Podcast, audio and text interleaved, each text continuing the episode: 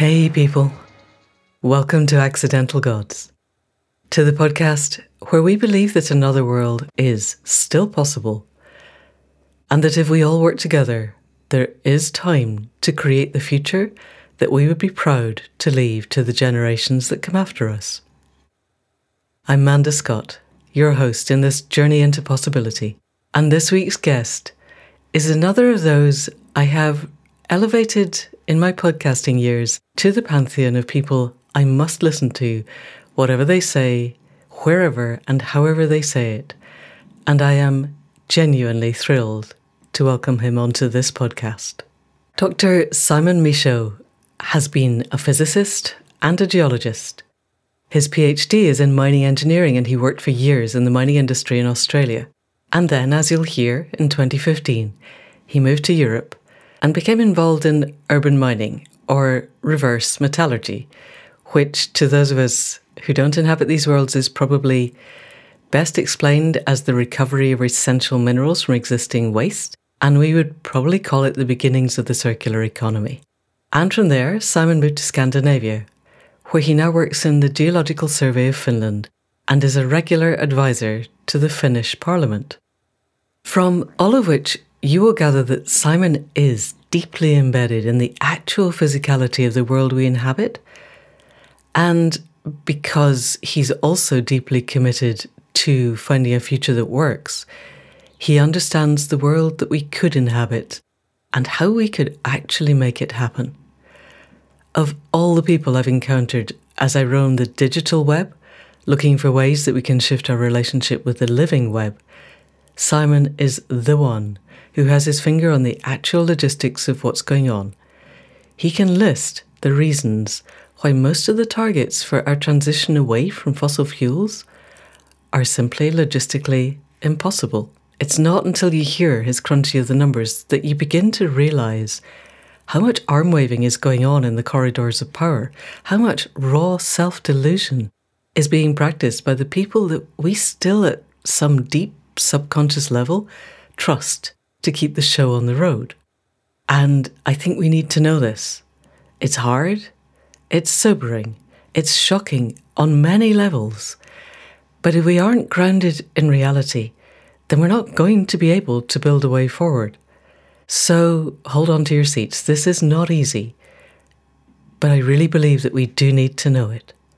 So, people of the podcast, please welcome Dr. Simon Michaux, all the way from Finland just to open up for everybody, Simon, by the time you hear this, will almost certainly have published a paper on the resource based economy, which I think is going to open up the areas of discussion that this podcast is all about in a way that that people with power actually listen to. And so Simon's here to unpick this. Thank you, Simon. We have snow. It's almost Finnish out there just now. It's snow of the sort that stops the UK in its tracks because there's two inches of snow and it's never quite got below zero, but everything stopped. there we go. So it feels like Finland. It's not quite minus thirty and and and freezing freezing pipes in and out, but it's close. There's a local joke here. You're finished. You've been finished. Yeah, yeah. We've been finished. yeah, we get finished a lot easier than the Finns do. I, I don't think it's ever been minus thirty here. Anyway, we're heading towards the resource based economy, and we're heading there via the concepts of energy blindness, materials blindness, and minerals blindness, and then Simon Michaux's hierarchy of needs and how we address them. So, Simon, thank you and welcome. I'm enormously grateful, and it's good to see you. Nice to see you again. Thank you again. Yes, this is version two, people, because I screwed up on version one. But the start of version one is lovely. We started talking about materials blindness, and until I interrupted with a bunch of questions that were entirely unnecessary, you were telling us how you became aware of the materials and minerals and energy blindness of our entire culture that needs to change. So, can you kick us off with more or less the same again? Okay, so when I came, I, I came from the Australian mining industry, and I was working in research and development for a long time, 18 years. Then I joined the private sector in feasibility studies. So when I actually came to Europe, uh, I, I, was collecting information to show that the mining industry was entering into an era of business model that was very difficult. It's going to be very difficult for the people who stay in it. And, and I didn't think corporate leadership really understood and their solution to everything was just to fire everyone, and and just wait till the market comes back. And that's not going to work for much longer. They're going to have to actually change the way they do things. Anyway, so I, ca- I came to Europe to learn industrial recycling, and I joined the University of Liège, and I used to attend these meetings in Brussels and Berlin and listen to the European Commission tell us about their plans. And I came across the H2020 research project and the circular economy. And what blew me away was a general, uh, uh, there was a series of blind spots. Uh, in Europe, we don't do any mining. And in fact, it's seen as dirty and unclean and unfashionable. However, everyone uses technology like computers and cars and and that all comes from mining. But what happens is we buy them off the market. They're all made in China, or they're all made of outside of Europe. And so there was just this general, how do you say, they, they, they, they were completely unaware that um, the, the raw materials weren't being sourced in Europe. And the people there didn't understand that. And they hadn't done anything like that for decades. So it wasn't part of their thinking. They saw everything as an economic action. And so they were completely untethered to the realities of harvesting raw materials and then turning them into stuff. Energy was never, even though they were talking about the new energy future, there was absolutely no awareness of our current dependency on fossil fuels. And they're still unaware. Like if, if, uh, um, if you took away coal, for example, from planet Earth, all the manufacturing systems in uh, around the world, including China, would simply stop to make a solar panel, you've got like a silicon wafer, and you've got to heat that silicon up to 2,200 degrees Celsius. At the moment, they use coking coal to do that. Now, you can you can use other things like biofuels or hydrogen, but to scale it up to actually do what coking coal does for us, the planet cannot supply that much biomass. So the problem is not a new technology. Right. We can't have the raw materials to, to, to do it any other way. So take away coal, all our existing technology, including solar panels and wind turbines and electric vehicles and their batteries, will stop. And we haven't got uh, um, uh, a substitute for that. And because we don't like talking to the Chinese and they don't like talking to us, this is never discussed. Hmm. Right. And and so we are chasing ourselves in circles, increasingly smaller circles, without actually realizing that the monster in the room is not even looked at. So I, it, it really just it really struck me as the leadership in the European Commission levels, but also everyone else I talked talk to, were oblivious to reality. They're untethered from it. There was no feasibility study for macro scale transition away from fossil fuels. It just didn't exist, and there were no numbers. What I mean by that, what I wanted to see after 14 years of talking about it, 14 years. And the most amazing amount of money that's been thrown around on this. you muppets. yes. Uh, hang on, 14 years of them talking about it or 14 years of them talking about it in your company? No, no, in um in Europe. Right. 2008 is when the circular economy was launched. Oh, really? It wasn't a thing before then? Not really. Not really. Uh, it, it, was an idea that but wasn't formalized. What they realized was that all the that they were worried that European businesses were in trouble. Certain core businesses, and they needed raw materials that were being sourced from outside of Europe. Okay. China. Right. But it's not the raw materials they're worried about. It was actually the businesses themselves. So even at its inception, they were not actually interested in the raw materials. And now they've got what's called the critical raw materials map. And so got economic importance and economic scarcity. That map is used by everyone to determine this is what we should be looking at. You know, there's some some metals in uh, in there that are in the critical zone. The critical stuff colored red, and everything around it is blue. However, that's not looking to the future. That's actually calculating for the previous four years of data. Oh, Lord. So while the system is still running on fossil fuels, that's what's critical. Take fossil fuels away, and none of that exists anymore. Let's interrupt briefly. What's critical? What is it? What do they consider critical? Critical as in it's becoming hard to get, or critical as in the price is going to double? You said everything was an economic assessment. Is this just they're becoming too expensive? too expensive, but also scarcity in. Um, so you've got one axis which is economic importance, something that we really need. Right. Yeah, you know, I think we really need steel, for example. We really need copper, and then you've got uh, um, uh, you've got uh, economic importance. Then you've got economic scarcity or, or, or a scarcity profile, and there's like a formula they use for that, and it's a combination of scarcity is supposed to be reflected by price going up but the price is going up because it's scarce. Okay. Yep, that's market fundamentals working as intended. But scarce means as in there isn't very much I, left. I remember you saying previously that, that the planet is basically made of minerals. It's not that they're not yeah. there. The whole of the Andes is made has got copper in it. It's just that yeah. it's really hard to get. Also, I think we don't want to layer level the Andes. No. So scarcity for them, for the people doing these assessments, is that some intern somewhere has gone and looked at the prices.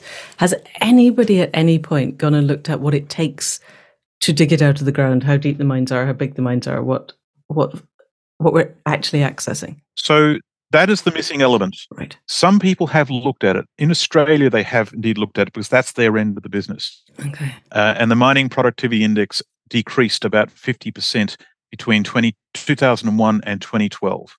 What that meant was twice the amount of work, physical work, had to be done to get the same unit of metal out of the ground. So was it twice as expensive as a result? The prices did go up, okay. uh, but prices are highly sort of volatile, and there's a lot of speculation and above ground forces that do that. Mining costs have been going through the roof, right? Like across the board, and and there was a blowout in 2005 of metal price, and I think that is related to a signature that started in the oil industry. Do you want to say more about that? Yeah, sure. So, so um, she got is a chart that shows a blowout of metal prices in January 2005. As in spike, is a blowout when it goes up or when it goes down? Yeah, it it it goes up. Everything, uh, the price of everything went up, like like a lot, and and we're talking about all base metals, precious metals, oil, gas, and coal, and that put the system under such pressure and three years later, we had the global financial crisis. Yeah. So this is actually the genesis of the GFC. Now, what happened in January 2005? Global oil production plateaued.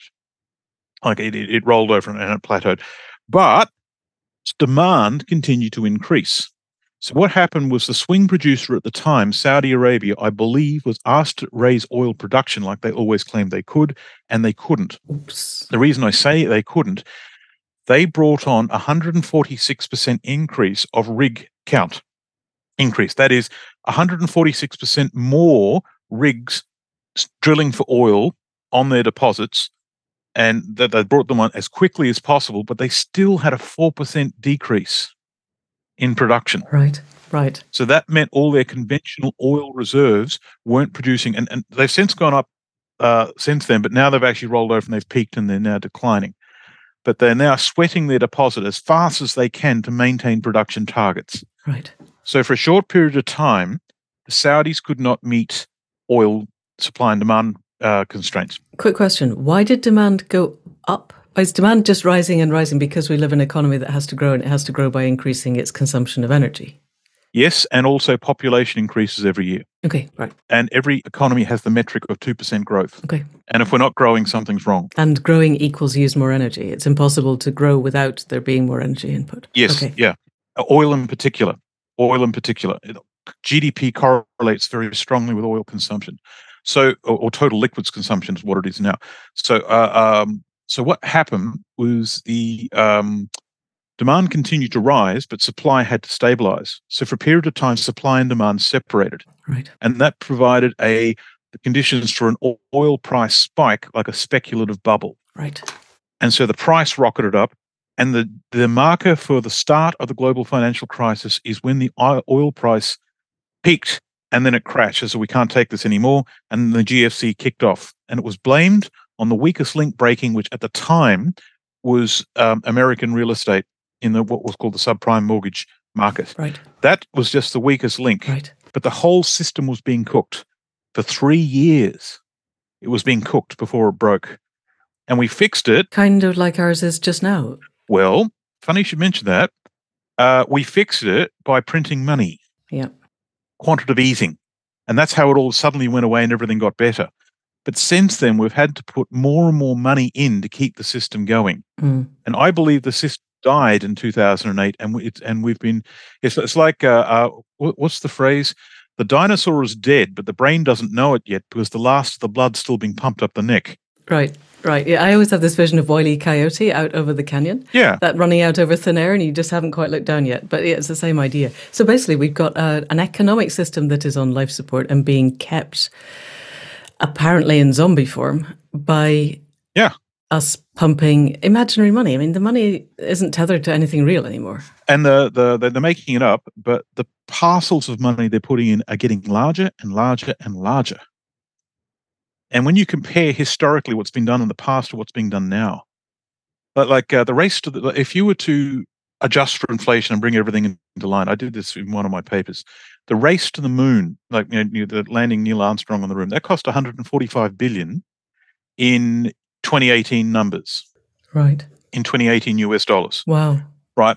We we put in the war machine. Th- uh, I think it was like uh, three or four trillion for the um, Vietnam, Afghanistan, and the Iraq wars. Really?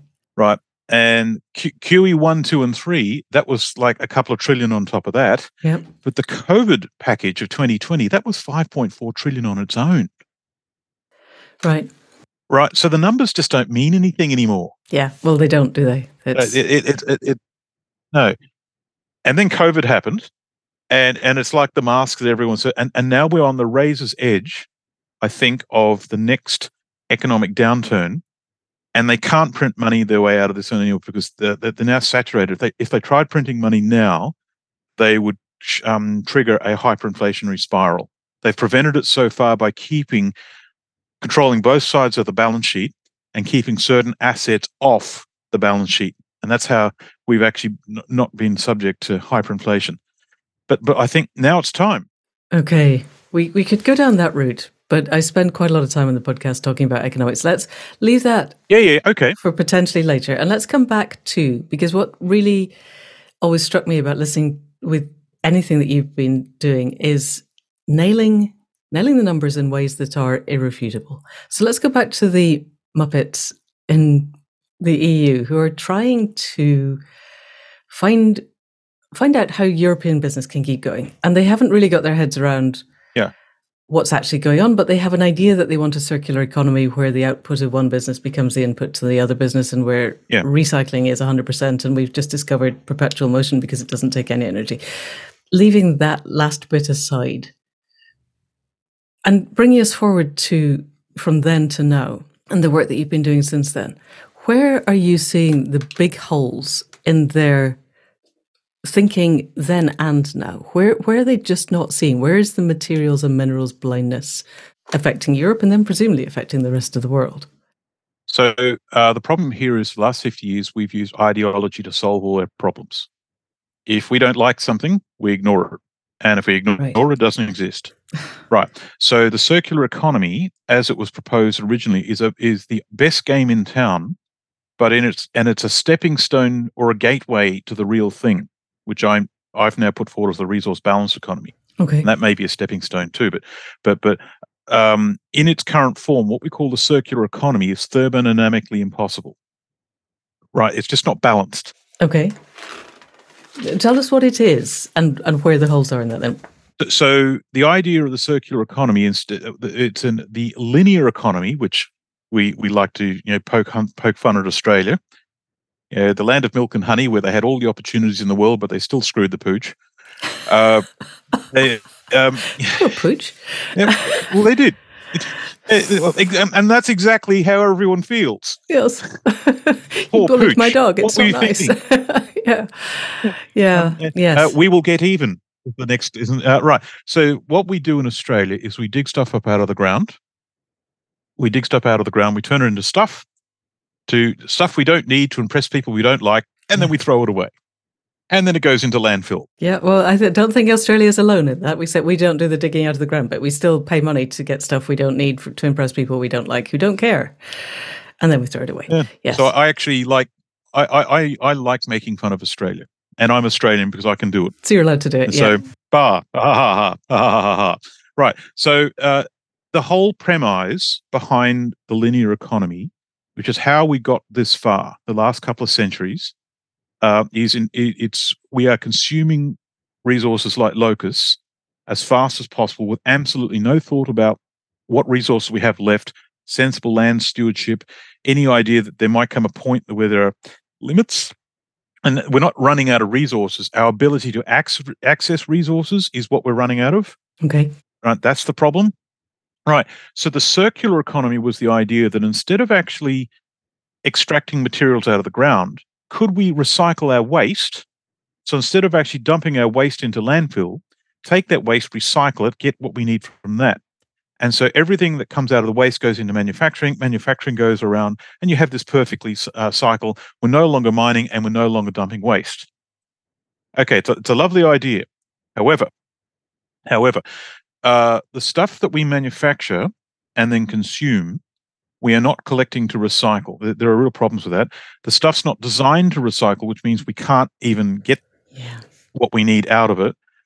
And the uh, energy you've got to put in to actually separate everything out to the separate elements. Like if you, some things just aren't possible. Like you, you have a cup of tea uh, on your desk in front of you. Imagine, if you will, if you wanted to separate that cup of tea into its constituent components. Right, like uh, I've got my coffee here, and it's got milk in it. So get the coffee, separate it into water, milk, and coffee, and the, the coffee grains, and and and and and all that, and and to the point where you can reconstitute it. Yeah, and drink it again. Yeah, it's it's it's chemically transformed. It can you actually can't do it. Right. So that's the challenge of the lot of the recycling actually faces. So the waste stream volumes that go around that loop, what goes into manufacture is many times larger than what comes out of recycling at the other end. Yep. Now, the existing circular economy does not encounter, does not have an energy term of what it takes to do anything. It takes energy to move stuff around. It takes energy to do all industrial actions. They just don't think of that. Um, money is not in there either, like finance, and that's our decision making of, of whether we should do something or not. Yep. And there's uh, they're now it didn't, but now they're starting to think about information systems where they're actually sort of tracking where information uh, can tell us what to do. Because in recycling, in the recycling world, the big challenge, how do we get the right residue into the right process plant fast enough to make an engineering right. decision? And that's the challenge. Uh, and and it's it's really hard. So the cir- the circular economy in its current form won't work, right? But we're looking in the right direction. So now we need to jump to the next possible thing that actually does look at the holes in the circular economy, and that's the paper I have just written and proposed, right? Um, and that is a proposal that needs to be pulled apart and then put back together to actually make it. Uh, I, I see it as an evolutionary thing, as in someone will now come back with an evolution of. So, my evolution of it, or one question that I have, is in the conversation we're having at the moment, we're assuming that the businesses continue. We're cons- assuming that the economic system continues, and that everybody, everything is predicated on making money. Mm. However, there's a quote in your paper: "Civilization is always and everywhere a thermodynamic phenomenon," which really struck me, and it tails with everything that you were saying, which is that we are a civilization based on the fact that we found a whole bunch of ancient sunlight and we're using it without thinking what we're doing with it. And we have used as much as we can without contaminating our environment to the point where we can't exist anymore. So, at some point, quite soon, it seems to me, I hope, the people who hold the reins of power are going to start needing to do the metrics with everybody of what do we actually need? Mm-hmm. Because if I look at the stuff that you I can buy online. I don't need 90% of it to survive. Working out what I actually do need is going to be difficult. And working out what we need as a culture, because I live in the middle of nowhere and what I need is very different to somebody who lives in the middle of Helsinki. But if we're going to work out a genuinely resource based economy where we do design things such that the outflow of one production system flows into the next with a minimum extra energy to create one into the other, to separate the coffee into its constituent parts. We're going to need to work out do we need coffee in the first place? Coffee is probably not a good example, but do we need cars? I remember hearing you at some point saying that if every yeah. vehicle in Europe was changed to be an electric vehicle tomorrow, it would take 16,000 years to mine all the lithium. Was that you who said that? And that's not going to happen. So we need to stop thinking that that's a thing.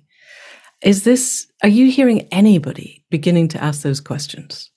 I am now. Okay, good. I put this work out in 2021. It turns out there's a few people who have done similar work and have come to similar conclusions. There is a chap called Mark Mills in the Manhattan Institute in America who published two papers. Um, I think he published them about this. Uh, he, he might have even published them a little bit before I published my work. He has a fundamentally different approach to all of this and he came away from it. I can send you the links if you like, but he he came back to the same conclusions. When we go to the green transition, what we're actually talking about isn't going to work, and it's just simply not possible with thinking as, as it is now. But he was buried. He it was very hard to actually for him to get any sort of information out there. Uh, so my study was to look at uh, what do we replace around us now, and then work backwards. He looked at mining rates and what are we doing now and the energy that comes from that and if you were to transfer it into the green transition what would that mean and so he he right so, so see he he came to the same thing there's another guy called um, Harald Sverdrup in Norway he actually has evolved the club of rome models. He took world 3 that from the original 1972 model which was actually very primitive and he has accelerated it to modern technological capability and now it includes everything. And he can actually p- predict quite well price fluctuations across all metals and he's got metals in there. And he's actually worked out how long will our existing resources last. Right? So w- there's now three of us three very different approaches but we're saying essentially the same thing and we're starting to link up and, and, and support each other you know um, and there's another chap called Lars Schernikau who wrote a book called uh, Energy the Unpopular Truth. We'll find it. I'll put it in the show notes. Yeah. So, anyway, so, so we're, we're now. Um, now that we're uh, our politicians are saying we will now commit by 2030 to have one third of the system electric, right? Uh, that, they're now starting to actually sort of start to, to, to look at what's actually involved here, and and and the, and and the tears are starting, and the screams of pain are starting, and uh, and and we're now starting to do the math. I routinely get invited into high level groups to present my work. Like I'm now presenting for the fourth time to members of the Finnish Parliament okay. um, in a couple of months, and the Department of the Environment is is is on on on top of that. They're trying to get their arms around what it means. Okay, brilliant. Right, so they still don't quite know what to do about it but they're, they're, they're, they're still processing what do we do and will they do they then feedback at international level do you think because i can imagine that finland sweden norway denmark iceland scotland when it gains independence could could form quite an interesting nordic social democratic hub and i completely get that left and right no longer apply anymore but there's a license that people have in nations which have an agreement that the commonwealth is worth supporting, as opposed to places like the US and England, where the point is to make rich people super rich and and make sure the small boats never get here because that's obviously really important. So today's last couple of headlines. I mean, it's, it's it's it's it's a good distraction Right. Yeah, of course it is. And and the Beeb and the Daily Mail and all the rest of it are really happy to be screaming about small boats because it saves anybody looking anywhere else. But the BBC similarly, every time somebody comes on to talk about what they call the, now the climate emergency, they're told ahead of time, because I have friends who do this in the green room, that they must be optimistic. Yes, yes, I've heard and that too. Optimistic means that you must say the system can continue exactly as it is and nobody's going to have to change any part of their lifestyle because otherwise we're frightening people and we're not giving them any alternatives. And what seems to me that the work that you and these other people you've mentioned are doing is opening the door to guys, that's not actually a physical possibility, which people haven't done before. We've all said we don't think this is a good idea, but we've not done the it can't actually happen. So, can you throw us some of the numbers that are of the impossibilities? Copper, lithium? Okay, so I've heard quite a few times now people have actually said, We really like your work because you can say the things we can't. Right. Right. So, so because as, as they are encouraged, very, very strictly encouraged to be positive and not scare the horses. Right. Now, m- my approach is not to ask anyone's opinion. It, it is essentially screw you, hippie. Here are the numbers. This is what they mean. And then publish them all before they can be stopped. Right. And so now that they're out, now let's discuss what it means. Right. Right. So what I've done is I assembled a first of all an audit of what did fossil fuels actually do for us in the calendar year of 2018. Like how much did we consume? How many cars were there? And what what distance did they travel? Right. Because if they're all electric vehicles, now you've got to say, well, uh, how many batteries? But then those batteries need to be charged. How often do we need to charge them? Well, they consume a certain amount of energy per 100 kilometers. Right. More kilometers means more charging. More charging means more electricity's got to come off the grid. More electricity means we've now got to expand the electric grid. And so I actually did the numbers for that. And yes, it's a very primitive calculation. Someone else looks at this and says, well, you know, we could do so much better. But you know, it, it was um, it, it that was a thousand page report in the end. It started out as a single picture in a PowerPoint presentation. And then when I tried to write down what I meant by it, it, it That's 400,000 words. yeah, it's about that's about right. I think it's like 480. Wow. Um, and and they said you can't uh, uh, that you can't say this without explaining this. So you can't say it without explaining that. Can you give us the edited highlights? because we can't have the 4,000 pages, but Yes. Okay. Okay. So the edited highlights. It. I'm actually making a poster uh, for the World uh, um, Mining Congress in Australia. Okay. So the edited highlights.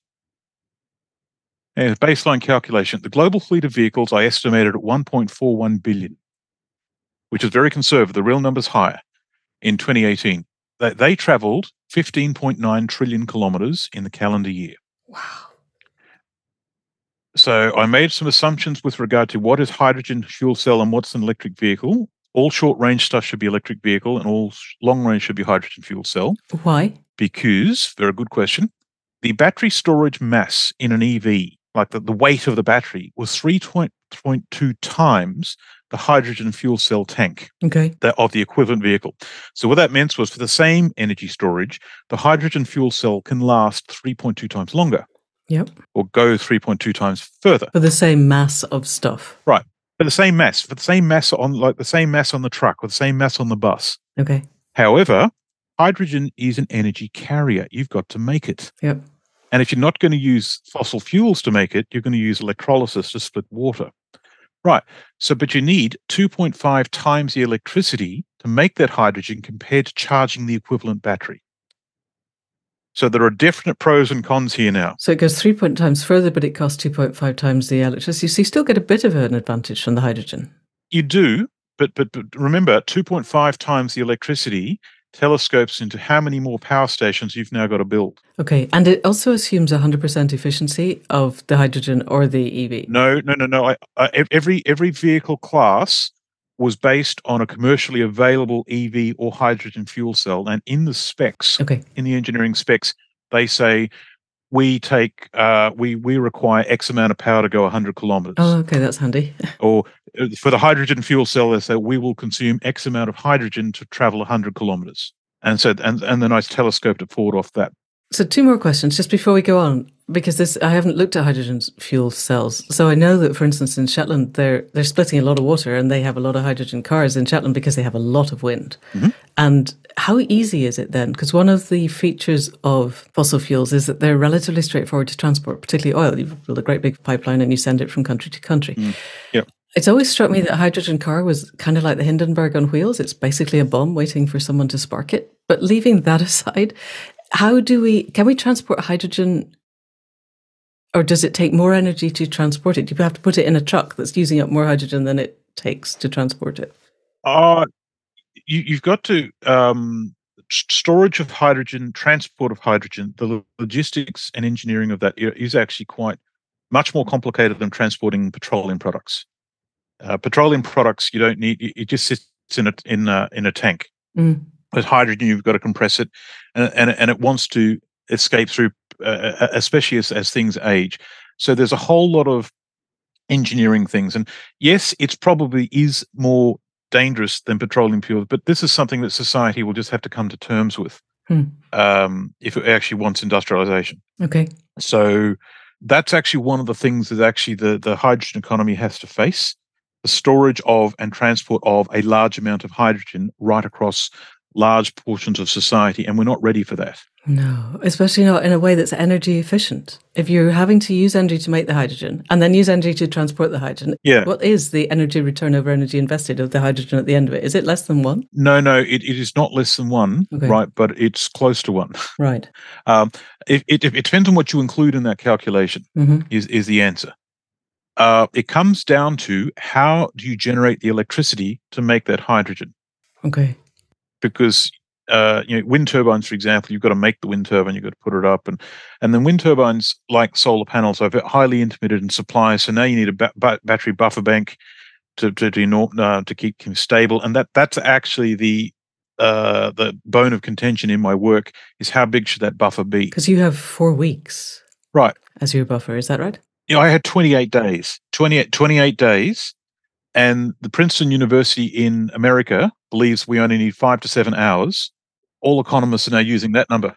Do they have a lot of wind in Princeton? Is that just that they look out the window and it's always wind blowing and they don't realize that it does stop somewhere? Uh, no, Why then? magical thinking. That's as much as we've got. So that's as much as we need. Is that the answer? They haven't had to do it yet, Okay. right? And and, and they talk a lot of uh, that. That sounds disrespectful, but I, I have been taken to task by these guys, and I've called them out. And there's actually not a lot of numbers behind what they're claiming. Right. Let's go through this. Okay. Yes. Right, solar solar power, for example, solar power, for example, uh, they they reckon they only need five to seven hours, and what what drives that is supply and demand must balance to a millionth of a second, right? And sometimes, uh, yeah, a millionth of a second. That's the engineering that uh, that's behind the power that comes out of your wall. Wow. It's amazing, Wow. and we and we do that. You buy with at the moment with the gas industry.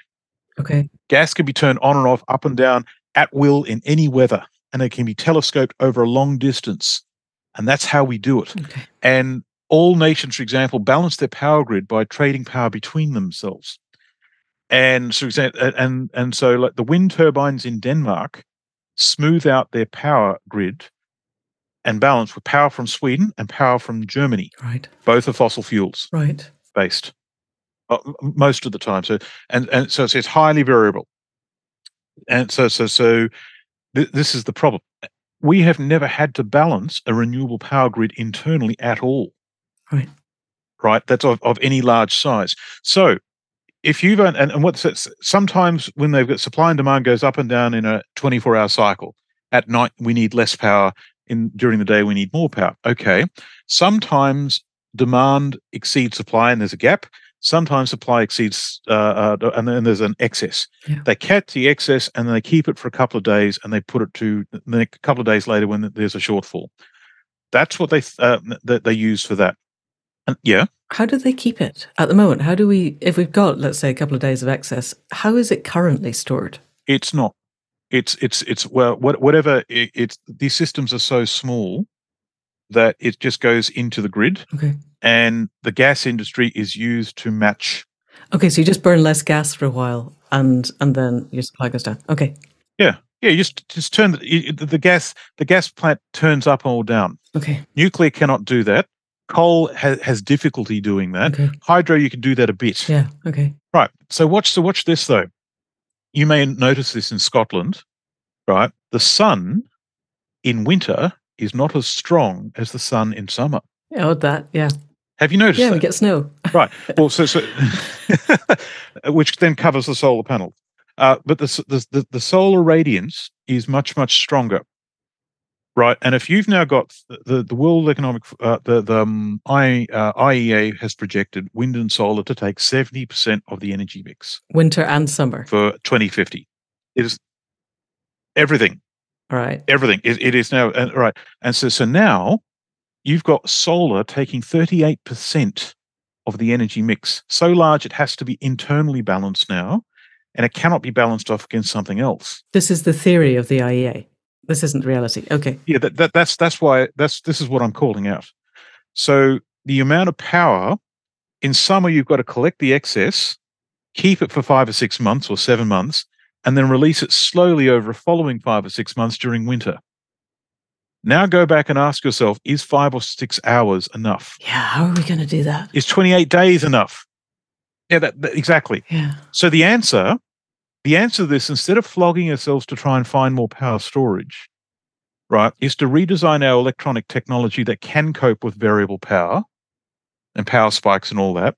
And we have a society that that actually can periodically go into a period of dormancy, like over winter, the way we used to do it. Yeah. We became more in tune with the seasons. Oh, I can imagine the screams of pain. People being asked to not switch on their lights after seven o'clock at night. Gosh. Yeah. I'm astonished that this is nobody's thought about this. Are they planning to just I don't know coat Saudi Arabia in solar panels, or you know go to the equator and just make a band of solar panels that that doesn't have a winter summer? Is this somebody's plan? They haven't thought it through. Right. They just haven't. They they, they just haven't thought it through. Uh, what what they do is they talk in vague platitudes. Hmm. The never never she'll be right. Um, we'll recycle everything. We'll reuse everything. We'll use everything better. We'll do gooder. Gosh. Do gooder on all sectors. Okay, everything will miraculously be improved. Uh, In your view, if you're going to do 28 days of storage, what kind of batteries? Because I was looking the other day at salt based batteries, but we could only get them from Austria and they wouldn't send them to the UK because Brexit. So, um, and anyway, they would be very, very, very big. Um, which is okay if you live on a farm. You know, if we have something the size of a shed that provides battery storage for the year, that's okay. But is that a thing? Is salt really a thing? Pumped hydro um, is the cheapest way to do power storage at the moment, where you've got a hydro a hydroelectric plant, and you've got a reservoir at a raised level. And during the night, you pump water up to that reservoir, and during the day, it comes down and you generate the power as it turns the turbine. And what's the energy return over energy invested for that? What's the turnout? Uh, it's it's almost it's it's it's very low. Okay, It's it's it's only about thirty percent efficient. all right. You're losing enormous amounts of energy going in, and but it's cheap. Okay, Right. So the pro- the problem is we need something like about 2,100 terawatt hours of power storage in a year's capacity. wow. But we need 65 terawatt hours of batteries for the ev- electric vehicle fleet. We need 30 times that for stationary power storage. We cannot find enough new sites to put up hydro pump storage, do any of that. So there are things like compressed air and flywheels, and, and, and they work and they have their place, but they've got engineering problems and scale up. And compressed air in particular underground can only be done in some places. Like it can't be done just anywhere. Because Well, you've got to you've got to find a cav- a cavern underground okay, that's geologically uh, okay. If you if you've got permeable rock full of faults, okay, you you compress the air, the air leaks out. It's just going. Oh, so you don't put a great big steel steel vat in there. You just put it into the ground. You can put a steel vat in there too, but that steel vat will also leak Okay, uh, as well. It helps if you're in impermeable rock, right. and also you've got the how big a void can be supported underground to do all that, uh, and and so so you can do it, right, and it does work. But good luck scaling it up to literally millions of sites across the planet. What about splitting hydrogen? Splitting water to hydrogen is that a way of creating storage, or is that just again you just lose too much? So let, let's that's that is that's another proposal.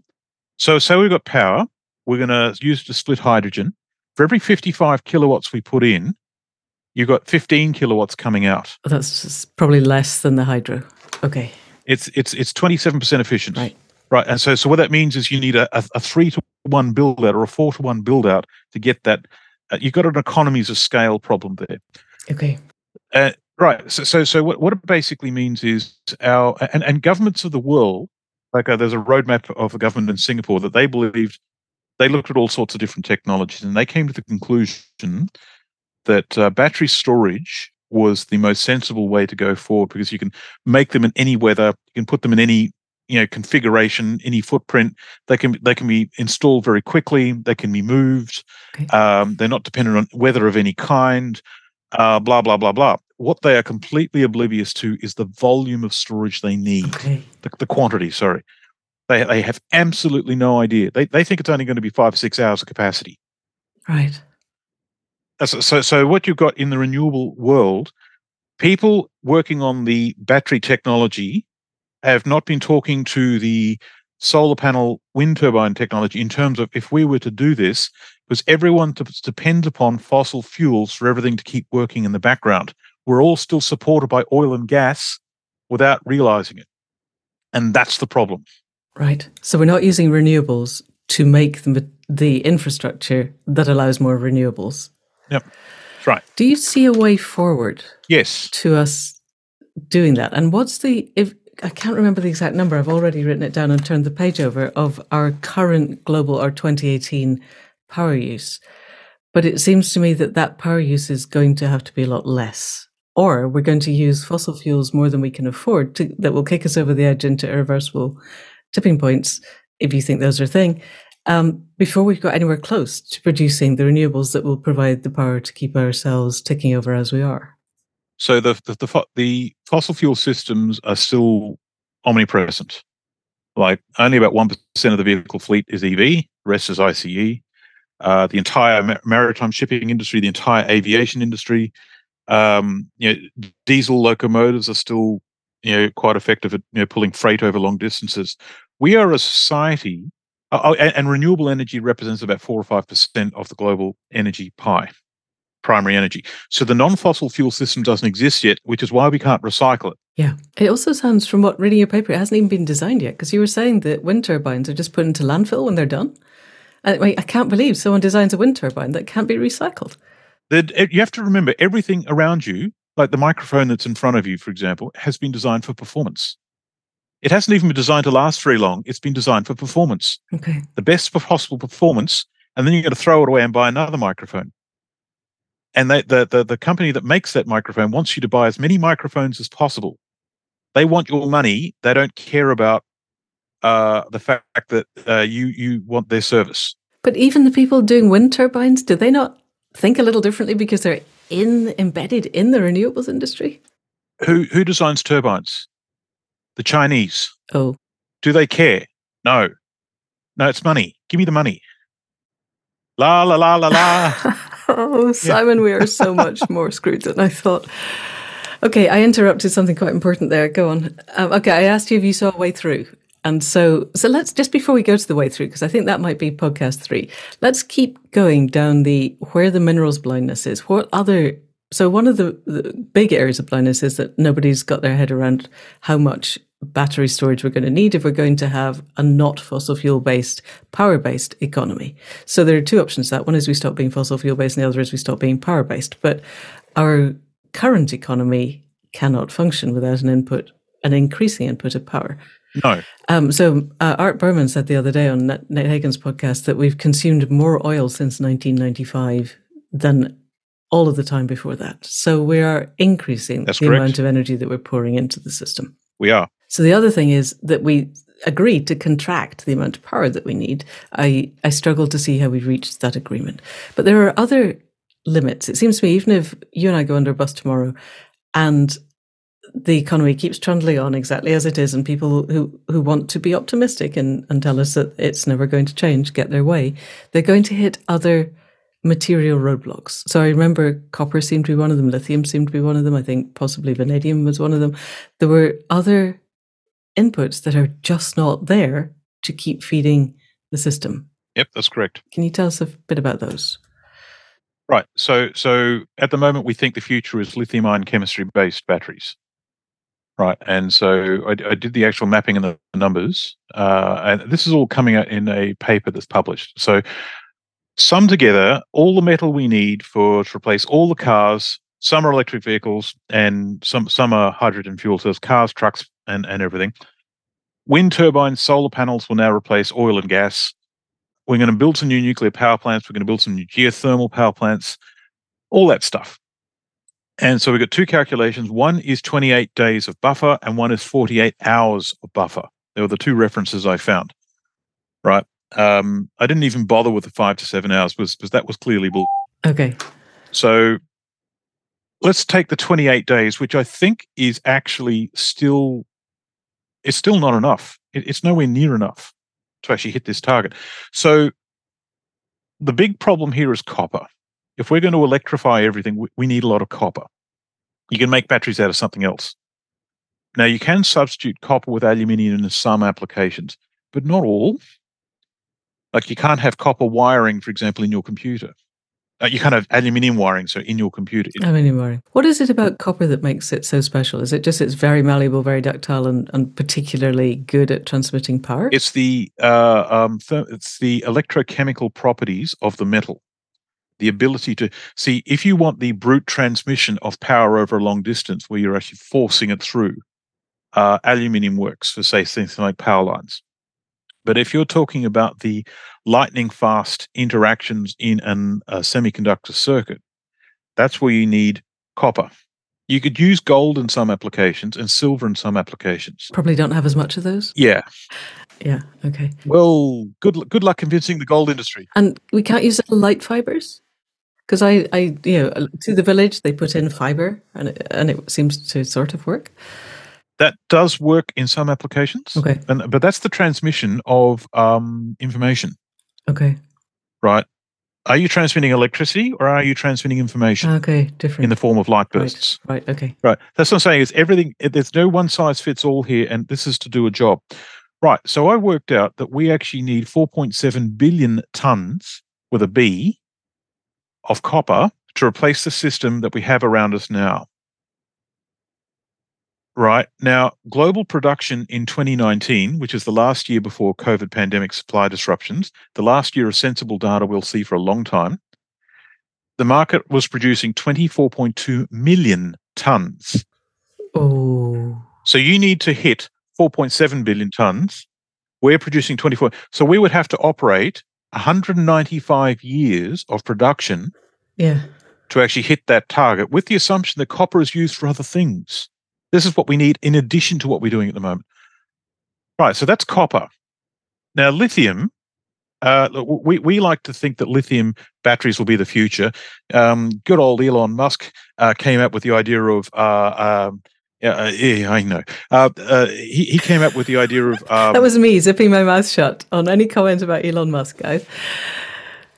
So, so uh, there's, there's a list of pros and cons associated with Elon, and they're both pretty extreme. He's presented the idea of making batteries without lithium, right? But but what he does with NMC five three two chemistry, but that uses nickel, manganese, and cobalt, So we get rid of one rare earth and and uh, replace it with yeah, and we put pressure on others which already have a shortfall. So let's let's go through it.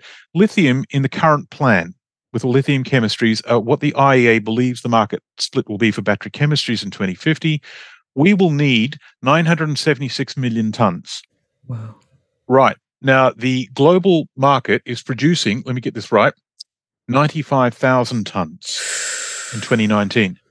Okay. That is 10,258 years of operation at current mining levels. Wow. So the next one is nickel. We need 970 million tons of nickel.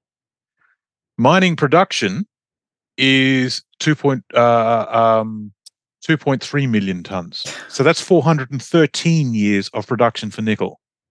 And the last one is cobalt. I've got a whole list of these, but let's go to the cobalt. We need 225 million tons, but we are producing 126,000 tons.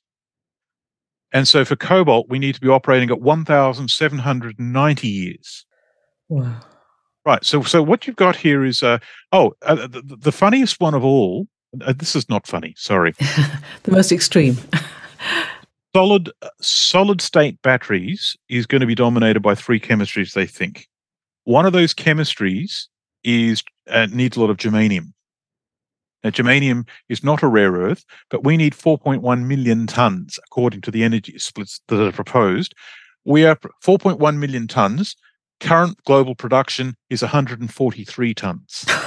so how many years is that? 29,113 years. Simon, why has nobody done this arithmetic before? Because ideologically, it has never occurred to us. I'm, and I'm possibly I'm a little crazy, which is why it's occurred to me and not anyone else. But there's also you're making the assumption that the current level of of production continues, and presumably stuff gets harder to find. And as far as I know, most of these things are mined in countries that are currently war zones. Yes, that's right, and it gets worse. Take away fossil fuels, and a lot of this stuff checks out.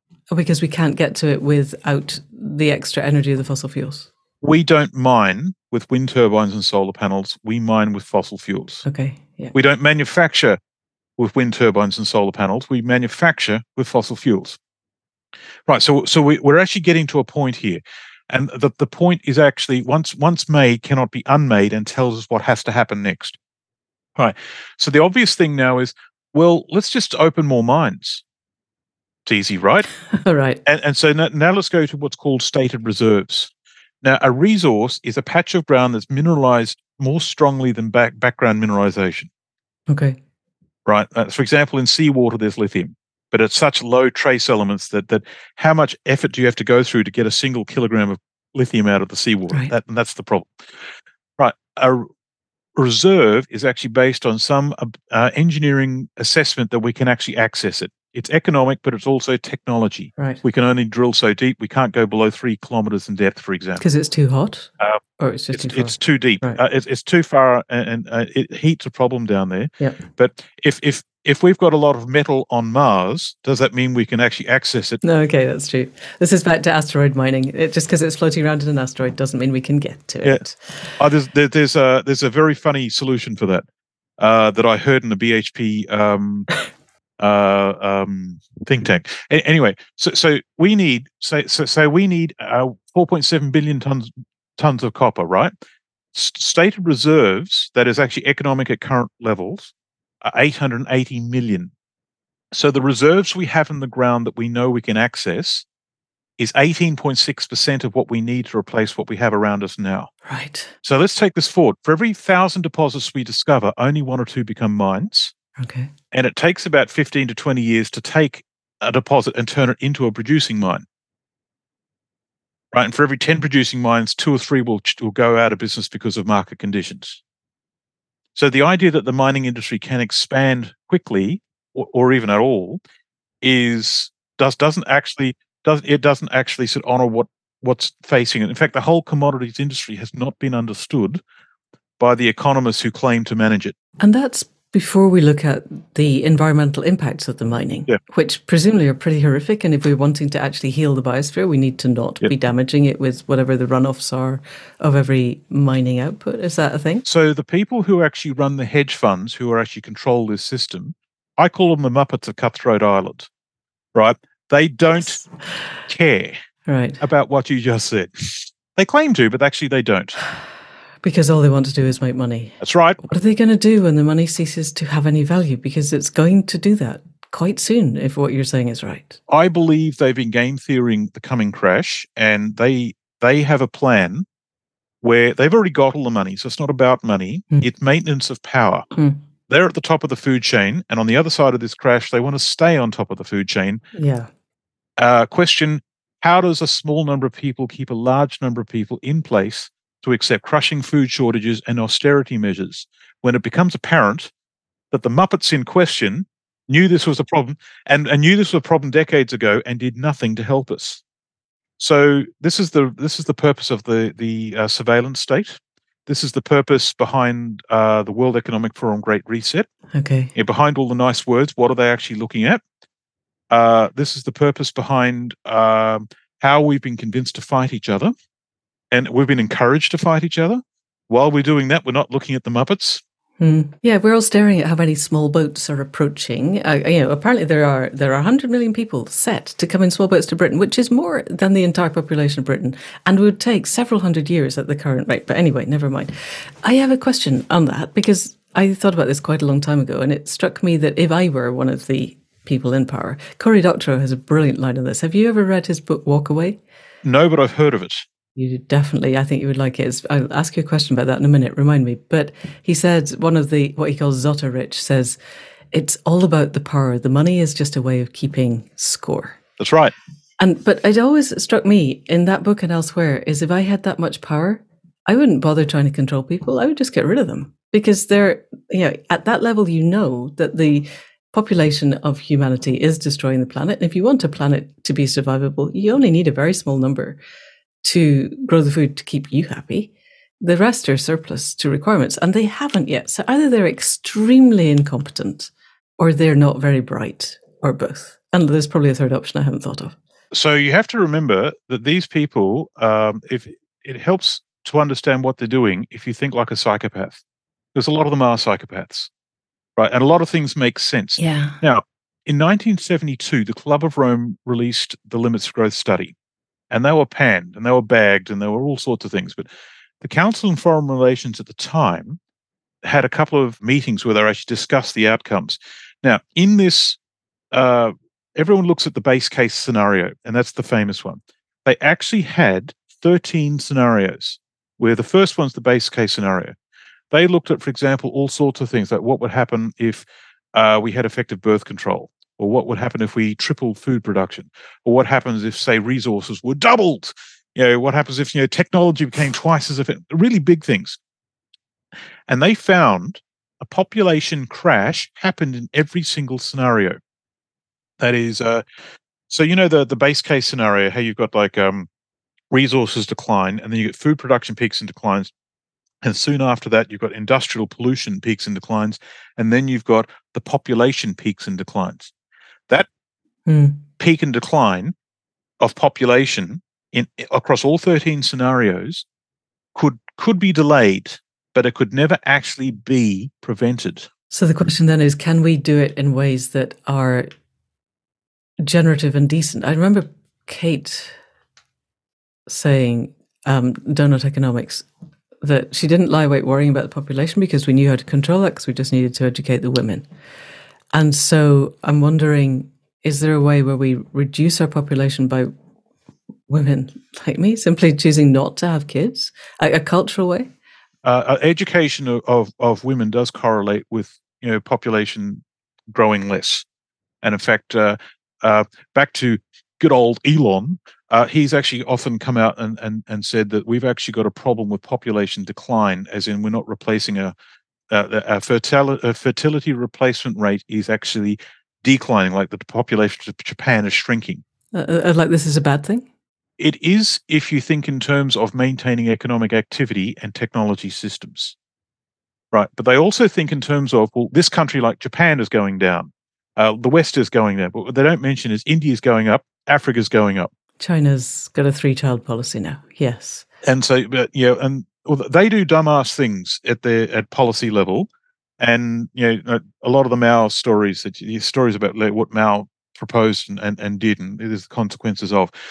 The problem is you've got a series, everything that Musk has said is actually correct. There's data to prove it. There's a parallel set of issues, though. We are harvesting more stuff, resources out of the environment that can be sustainably replaced by the environment. Yeah.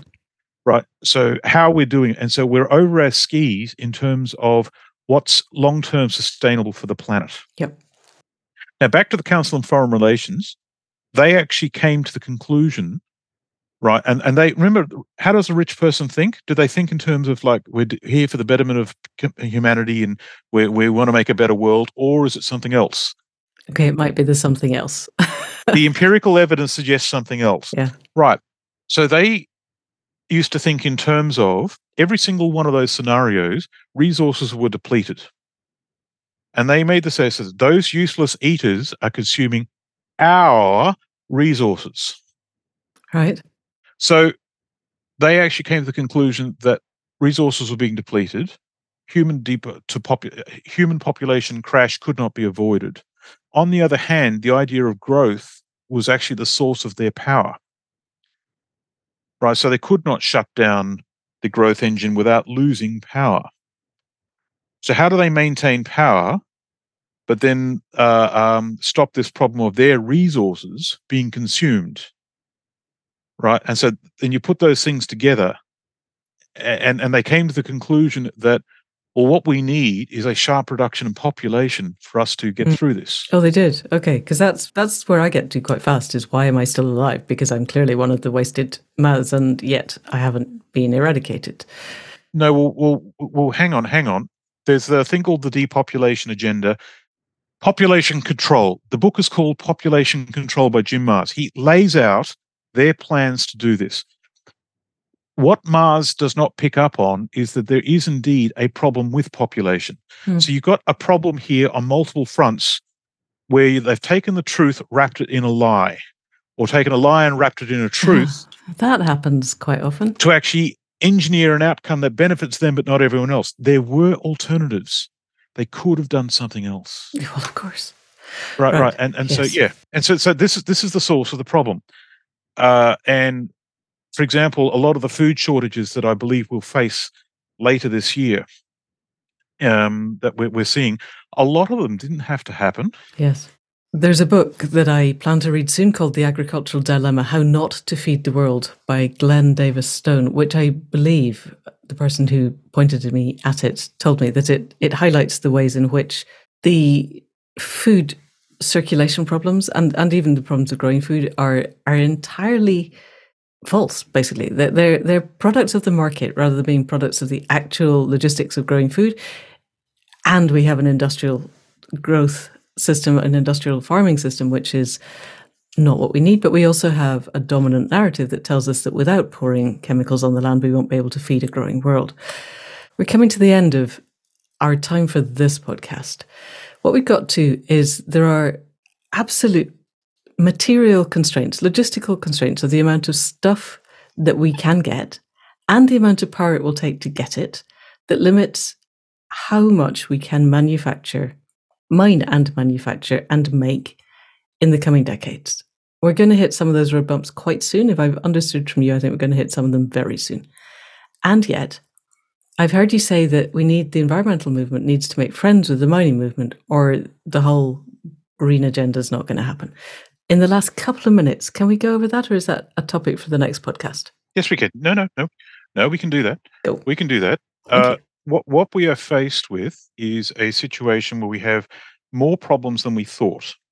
Now, the solution set that we have at the moment, some of them are known, some of them are known in our past, but we've rejected them right? We've got to look at everything again. What we're faced with is a version of Plato's cave.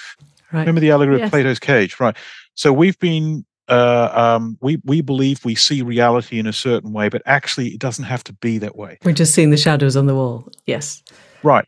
So we've actually got to leave the cave. Okay. That's that's what we were. So to phase out fossil fuels, fossil fuels, whether we like it or not, are going and have to go quite fast peak oil could well be 2018 November. Uh, now, now the gas industry, Art Berman has done some excellent work to show how the gas industry is supporting, supplanting the, the oil industry. So what we call peak oil needs to evolve. But crude oil production is declining, and I don't think it's coming back. But also, even if it's not, if we keep chucking carbon into the atmosphere, we're going to hit tipping points from which we can't step back. Is is that right? I mean, that's what I've understood. So I think the situation's more complex than that. And the carbon in the atmosphere is a minor issue compared to species die off, oceans acidification, okay. land degradation. Okay. What I learned on the organic farm, you know, back in the and Bev, if you're listening to this, thank you. I learned a lot from you. So Beverly Buckley, she's written a couple of books. So there was a group of trees that had a fungus on them. One side of the orchard we put some herbicide on on it to try and sort of you know wipe the fungus out. We ran out of fungicide, and on the other side, we actually put some fertilizer to balance the soil. We come back six months later. The ones that we put the herbicide on, the herbicide, the, the fungus was still there, but it was less. The trees were still weren't very healthy. They were hmm. still alive, but hanging on only just. The other side that we just balanced the few, uh, soil in, the fungicide was gone and the trees were thriving. The fungus was gone because there was no fungicide. The fungus was gone without fungicide. No more chemicals. Actually, just help the trees to develop their own immunity. Yes. Yeah. So, so, so you can either put a lot of energy into try and fix, stop the problem from happening, or you can put your energy into helping the system progress to the next stage and thrive. And then the problem, whatever it is, gets wiped out. Yes, this is the principle of regenerative agriculture. We we talk about it on the podcast a lot. So yes. So, but now you've got a scaling problem. How do you convince 8 billion, billion people to do that? And how do you put them in a position where they can do that? So, the only technologies we have going forward are things like wind turbines, solar panels, geothermal. They're the things that we actually sort of have to, to do at the moment. And the only way we can do that is by mining of minerals. Hmm. So, the system, the green transition will happen, but it'll be much smaller than we think right and it's a stepping stone to something else but it absolutely is necessary so if the green if the climate movement um, actually wants to get anywhere and actually have any relevance at all they have to literally partner up with the mining industry to the point where they're working together and they're not fighting each other anymore. Does either side of that want They're starting to. This to do? I can imagine me persuading my environmental friends that they need to talk to the mining industry. I struggle to imagine the Muppets of Cutthroat Island wanting to talk to the environmentalists. It seems like they're the guys pulling the strings. no, the, the Muppets are the people in charge at the money level, and they are three or four degrees separated from from physical reality. Okay. The people who do the mining are actually a lot of them are environmentalists themselves, but the environmentalists won't talk to them. They are already there. Right. The, this is a lot of deceit in current society at the moment and bad faith uh, c- circular thinking. We have a very serious problem where when the average person understands how much they've been lied to, hmm they will get very, very angry and there will be a very natural uh, um, pushback. Let's leave with the idea, I think, that those of us in the environmental movement need somehow to be talking to the people on the ground in the mining industry and working out what we actually need, how we could actually get it in ways that are not going to destroy the, the biosphere and will leave the land healthier. And I've heard you say that it is possible to do mining and to leave behind something that was better than what we started with, or at least not as not any worse. Yeah. So, the, so what that is actually about is they talk about zero waste mining, and that's bull. What I what what I would like to see happen instead is what I call zero impact mining. Okay. go out to an area, mine it, and when you finish and you do the land rehabilitation, uh, it's actually possible to um, do the rehabilitation where the plants are, are put back are exactly the same way. And if you do it properly, you won't even notice there was a mine there if you were to walk over that land, say 20 years later, Okay. right? And, and that is entirely possible. Okay. Uh, there, there is this technology to do that. What I'm now proposing is every time we mine, not only do we put the land back the way it was, but while we're actually doing it, reestablish the soil food web and actually make it a biodiversity hub. And that biodiversity hub wouldn't have existed before. Okay. That, I think we're going to carry that into the next podcast because I think that's really exciting and I think there's quite a lot of depth to that. But we're so far over time on this one. Let's call it a day, that one. Thank you. And we'll be back very soon with another one. Thank you, Simon. Okay. And that's it for now. With enormous thanks to Simon. I didn't read every single report that Simon has written because they're about 800 pages long, really. And you'll find them on his website if you want to read them, and they are amazing. But his YouTubes are there too. And I did watch quite a lot of those and read the stuff I could get my head around. And in the end, we spent four hours talking. So that was the first hour. And we concluded, and then we went off and had a cup of tea and wandered around and fed the animals and shut the chickens up and all those good things. And then we came back. And the second one was, I think, another three hours. It was certainly a lot longer than one. So we will split the second part of this conversation. We'll put it out in a couple of weeks' time to give you time to digest this one and also so I don't mangle my schedule completely. And I hope and believe that it will be the first in what could be quite a long series because Simon is pretty much the only person that I have found who can get to grips with the bricks and mortar in ways that look at where we're getting the bricks and the mortar from, and then how much we're going to need, and how we might physically fit the world together in such a way that we can build the communities of place and passion and purpose that are going to see us through. So, we will be back next week with another conversation. Next week, it won't be Simon, it will be somebody else, but Simon will be in a couple of weeks' time. And in the meantime, extraordinary thanks to Caro for making the sound work and for sorting out the breakpoints in our conversation.